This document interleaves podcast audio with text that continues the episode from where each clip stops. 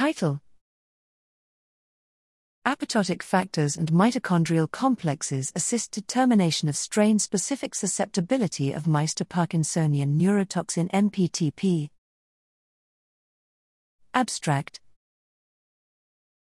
Identification of genetic mutations in Parkinson's disease, PD, promulgates the genetic nature of disease susceptibility. Resilience associated genes being unknown till date, the normal genetic makeup of an individual may be determinative too.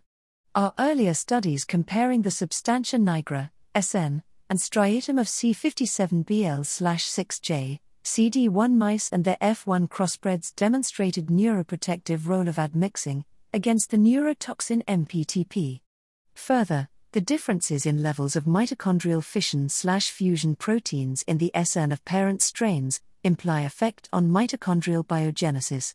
Our present investigations suggest that the baseline levels of apoptotic factors BCL2, BAX, and AIF differ across the three strains and are differentially altered in SN following MPTP administration the reduction in complex I levels exclusively in MPTP injected C57BL 6J reiterate mitochondrial involvement in PD pathogenesis.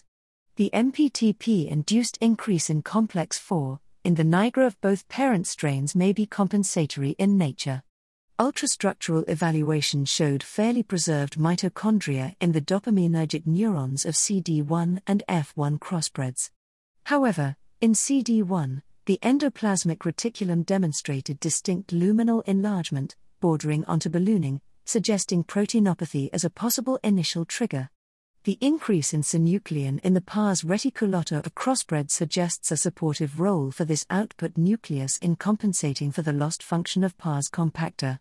Alternatively, since synuclein overexpression occurs in different brain regions in PD, the synuclein increase here may suggest similar pathogenic outcome.